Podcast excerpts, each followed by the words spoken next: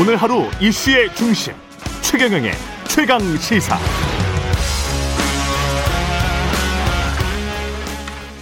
네, 오늘 2부에서는 청와대 이호승 정책실장 만납니다. 지난 일요일 아, 대통령의 국민과의 대화, 못다한 이야기, 부동산 정책, 아, 종부세 세금 문제, 가상자산 과세 유예 문제까지 정책 현안들 집중적으로 살펴보겠습니다. 안녕하세요. 안녕하십니까. 예. 실장입니다. 이호승 정책실장님, 그 국민과의 대화에서 어떻게 보셨어요? 이거는 일단 뭐 충분히 소통을 하셨다고 보십니까? 아니면 아쉬운 점도 많이 남죠? 어떠 어떠세요? 네 네. 저도 일요일에 방송 현장에 있었습니다. 예. 이제 코로나로 국민들께서 이제 많은 그 민생 현장 어려움을 겪고 계시기 때문에 그에 대해서 이제 직접 듣는 자리였고요. 대통령께서 임기 말까지 어, 최선을 다하겠다는 각오를 여러 차례 밝히셨습니다. 어, 진지하고 솔직한 분위기였다고 보고요. 전체 내각의 구성원들도 같이 참여를 했고 위기 극복 정부에게 말년이 없다는 점을 다시 확인을 했습니다. 예. 말년이 없다. 근데 이제 가장 중요한 그리고 가장 아팠던 질문은 부동산 문제였던 것 같습니다. 대통령도 인정하셨듯이 그렇죠. 네. 예. 관련해서 제가 이런 질문부터 먼저 드려볼게요. 문재인 정부 초기 때 네. 아파트 가격 그 특히 서울 수도권의 아파트 가격으로 지금 4년 반 정도가 지났지 않습니까? 네. 그때 수준으로 갑자기 또 돌아간다고 하면 금융시장에 발작이 일어날 것이고 분명히 네. 앞으로 6개월 동안 이제 대통령은 가격 안정화가 된 것 같다 이렇게 이제 이야기는 했는데 네. 어떻게 보세요? 실 시장님은 떨어질 것 같습니까? 6개월 동안 앞으로는 어, 떻게 보세요? 일단 이 가격은? 음. 이제 시장 판단은 누구도 조심스러울 수밖에 없습니다. 예. 다만 지금 현재 부동산 시장의 상승 사이클이 2015년 정도부터 시작이 되었다고 보면 한 7년째 이제 장기간 이어지고 있거든요. 예. 그리고 어, 모든 자산 가격은 너무 높아지면 그 가격 자체가 조정 요인이 됩니다.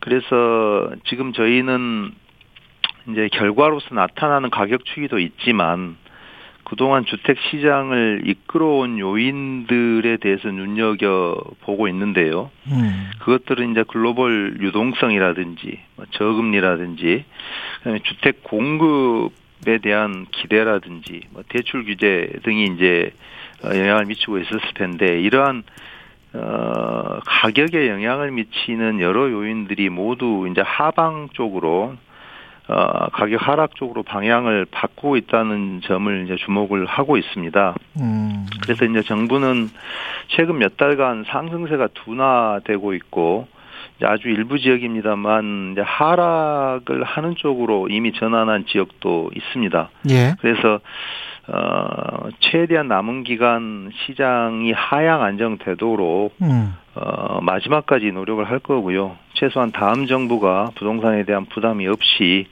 업무를 시작하도록 하겠다는 각오입니다. 시장을 저도 주의 깊게 살펴보는 입장에서 하향 안정화되도록이 뭐 급락해서 5억, 10억 떨어지는 거는 아닐 테고 정부 입장도 네. 그래도 뭐 그 2억, 3억이라도 좀 떨어져야 서울 같은 경우에요. 네. 네, 한 10억 오른 지역들 말씀드리는 겁니다. 네. 한 6개월 동안에 그렇게 할 수 있는 어떤 그 보조할 수 있는 정책 같은 게 뭐 있을까요? 혹시? 그러니까 시장이라는 것이 이제 꾸준히 올랐다가 음. 또 이제 하향 전환을 하면 또 상당 기간 떨어지는 것이 이제 부동산 시장의 구조입니다. 예. 왜냐하면 그 사- 어, 상승과 하강 사이클이 굉장히 길게 나타난다는 것이죠. 어, 그런데 최근에 보면 이제 미국 쪽에서는 테이퍼링을 한다, 한국은행은 기준금리를 올린다 하는 쪽으로 이제 유동성 확대가 되돌려지고 있고 또 정부가 준비하고 있는 205만 호에 달하는 이제 대규모 공급 대책이 상당한 시차를 가지고 있는 다음 정부 기간 중에 이제 시장에 쏟아져 나올 것입니다. 예. 그리고 이제 가계부채 관리를 강화해야 되는 거시적인 그 여건 변화도 있었고요. 음. 그래서 최근 이제 KB 부동산 지수와 같은 매매 수급 지수 같은 것도 이제 매수자 우위로 이미 전환을 했고 한국은행이 발표한 주택 가격 전망 지수도 어 작년 여름 이후에 이제 가장 낮은 수준까지 이미 낮아져 있습니다. 그래서 어 하향 안정을 기하겠다는 말은 많이 오른 자산 가격은 결국은 그만큼 조정폭도 또 클 수가 있습니다. 그래서 그 어, 올라간 부분에 대한 그 하향 전환을 분명하게 이제 다져보겠다 하는 그런 의지입니다. 그 실장님 입장에서는 그 지난 한 4년 반 동안 어떤 특정 시기에 어떤 정책을 했었으면 지금 훨씬 더 부동산 가격이 이 정도로 높지는 않았을 텐데라는 그런 어떤 아쉬움, 실책에 대한 인정 또는 안 했었어야 되는데 했던 정책 뭐 이런 게 있습니까 혹시? 어 이제 주택 시장이 일정한 주기를 가지고 이제 사이클을 형성을 하는데요. 예. 어 지난 정부한 중반부터 만들어졌던 이제 상승 주기가 어, 코로나와 유동성 효과가 더해지면서 상당히 이제 더 길어진 상태고요. 예. 지금은 그 상승을 더 이끌어갈 만한 시장 모멘텀이 지금 소진이 되고 있는 과정이라고 판단을 합니다. 예. 그래서 언제 더 확실히 꺾이느냐가 남아 있는 이슈로 보고요. 다만 이제 과거를 되돌아 본다면은 예. 어, 지난 4년 혹은 4년 반 동안 계속 부동산 시장이 불안정했던 건 아닙니다. 일정한 안정기를 가져가는 듯 했다가 다시 또 불안정해지고 하는 걸 반복을 했는데, 음. 이제 이사 대책 같은 상당히 숨어 있는 공급처를 찾아내는 그 시도가 조금 더 일찍 됐더라면 그거는 어떤 대규모의 아파트 재건축이 아니더라도 공급을 할 수 있는 장치이기 때문에 좀 더 공급 효과를 일찍 보지 않았을까 하는 그런 또 아쉬운 점은 남습니다. 공급을 좀 더 일찍 대규모로 했더라면 심리적 안정 효과로 가수요가 네. 훨씬 더 줄어들었을 것이다. 네. 예. 이런 판단이시군요.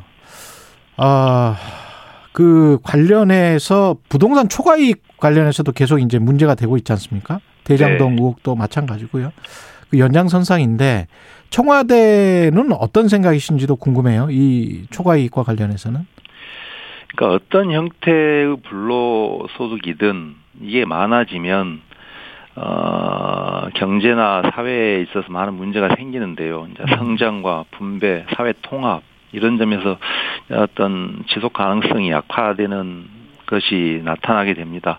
그래서 불로소득이나 뭐 부동산을 통한 초과 이익이 성장을 하려면 혁신 동력이 생겨야 되는데 그 혁신 동력을 약화시키고요. 또 자산 불평등도 심화시키고 결국은 사회 불안정이 초래됩니다.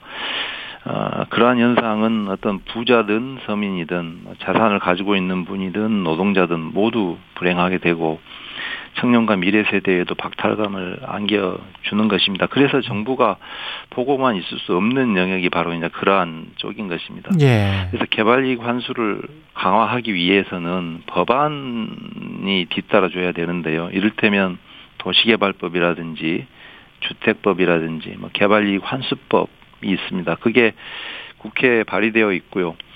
어, 정부로서는 이게 빨리 국회 논의를 거쳐서 입법화로 이루어져야 된다고 생각을 합니다. 그게 좀 늦어져서 안타깝습니다. 예. 전국민 재난지원금 관련해서도 대통령께서 내각의 판단을 신뢰한다.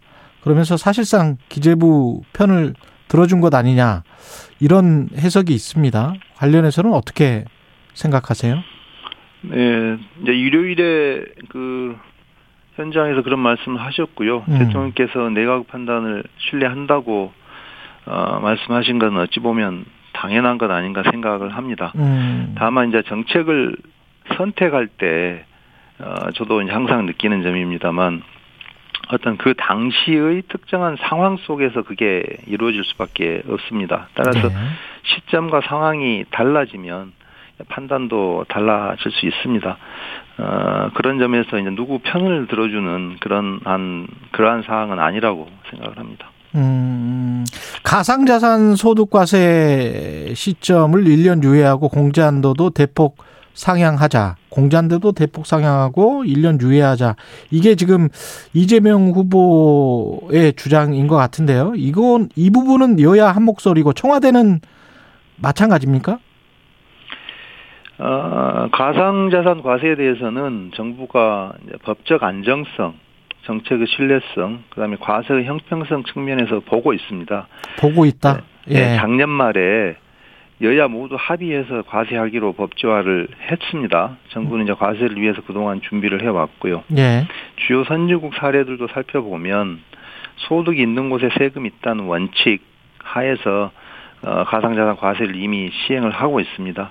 그래서 선거를 앞두고 이제 여러 주장이 여야에서 나올 수는 있다고 봅니다. 다만 음. 정부로서는 이미 법으로 정해진 정책을 일관되게 지켜나가야 되는 책임을 무겁게 느끼고 있다는 점을 말씀드리고 싶습니다.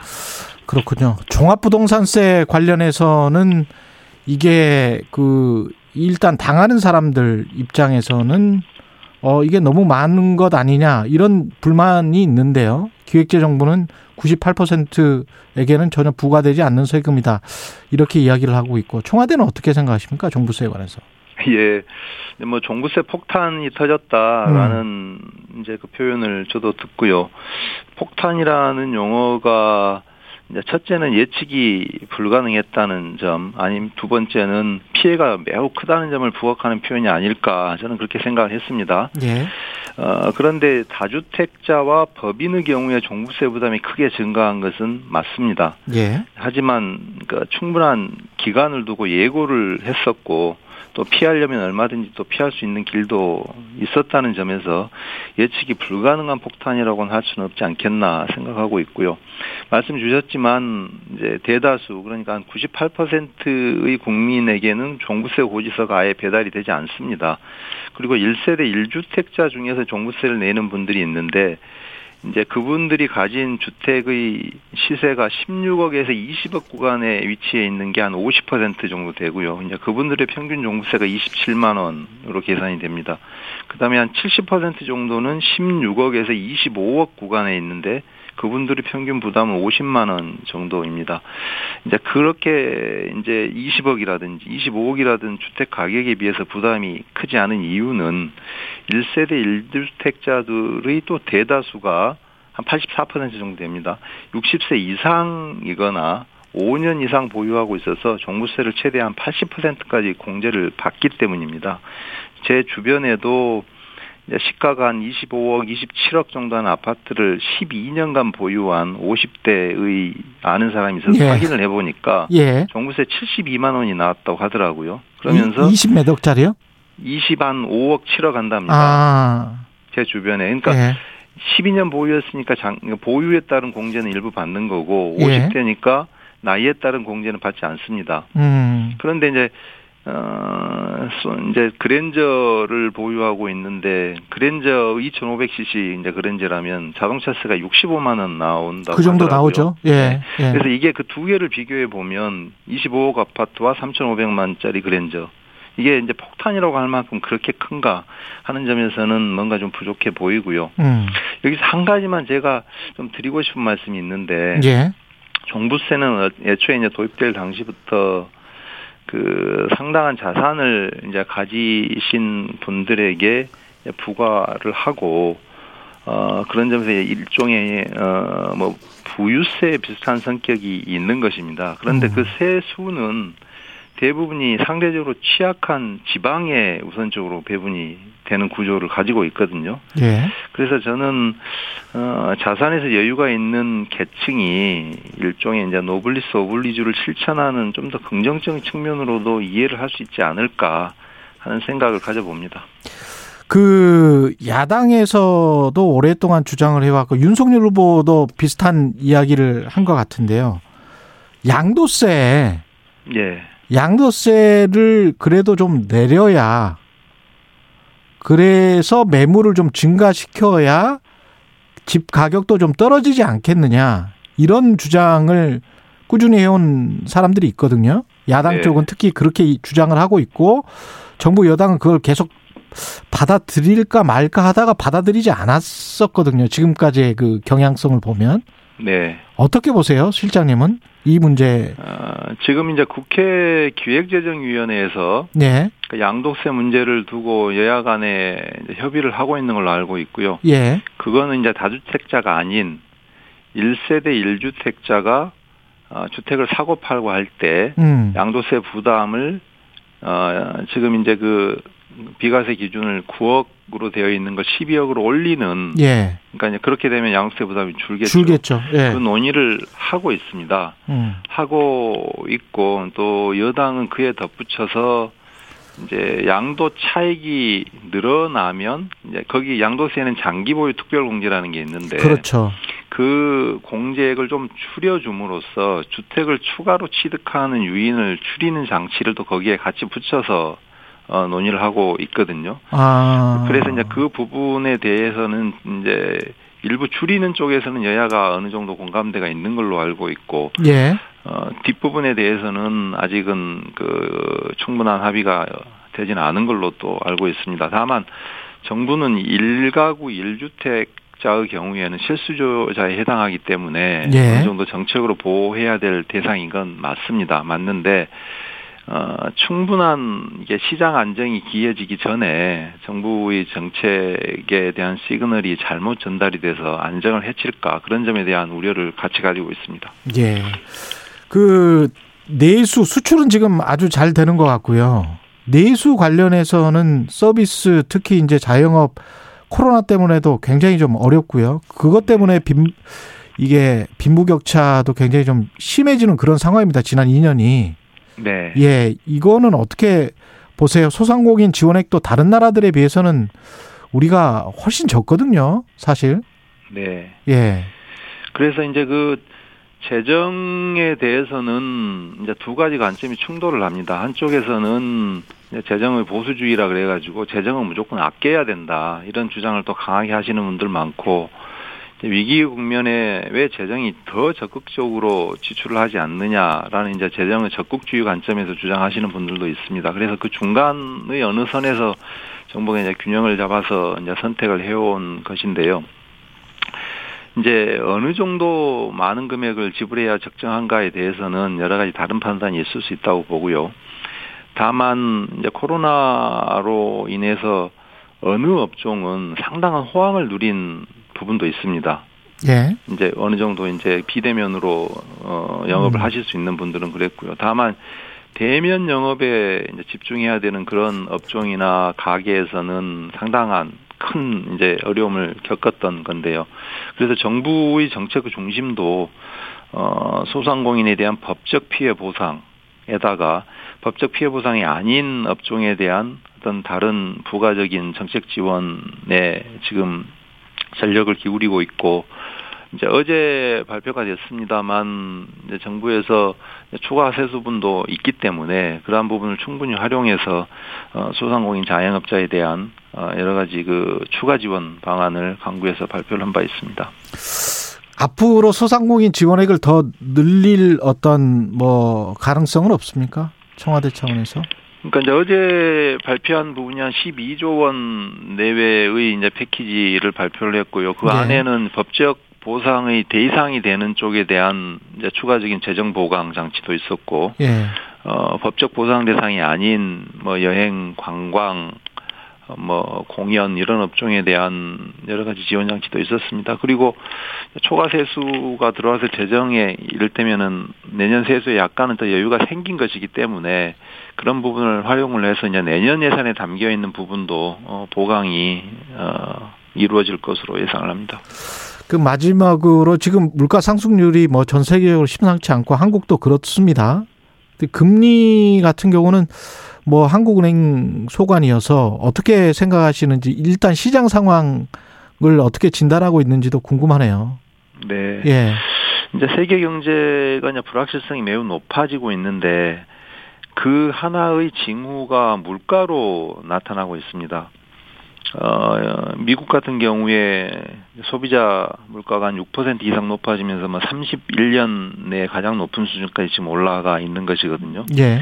그거는 여러 가지 배경이 있습니다. 공급망의 문제, 유가나 원자재 가격의 문제, 아니면 뭐 물류회로 이런 것들이 복합적으로 작용하고 있는데요. 그러면 이제 통화 당국이 미국의 연준이나 이를테면 한국은행이 금리 인상을 앞당길 수 있는 요인이 되지 않겠나 하고 예상을 해볼 수가 있고요. 정부도 그런 측면에서 긴장감을 갖고 어떤 전반적인 경기나 물가 상황을 어, 관리를 하고 있습니다.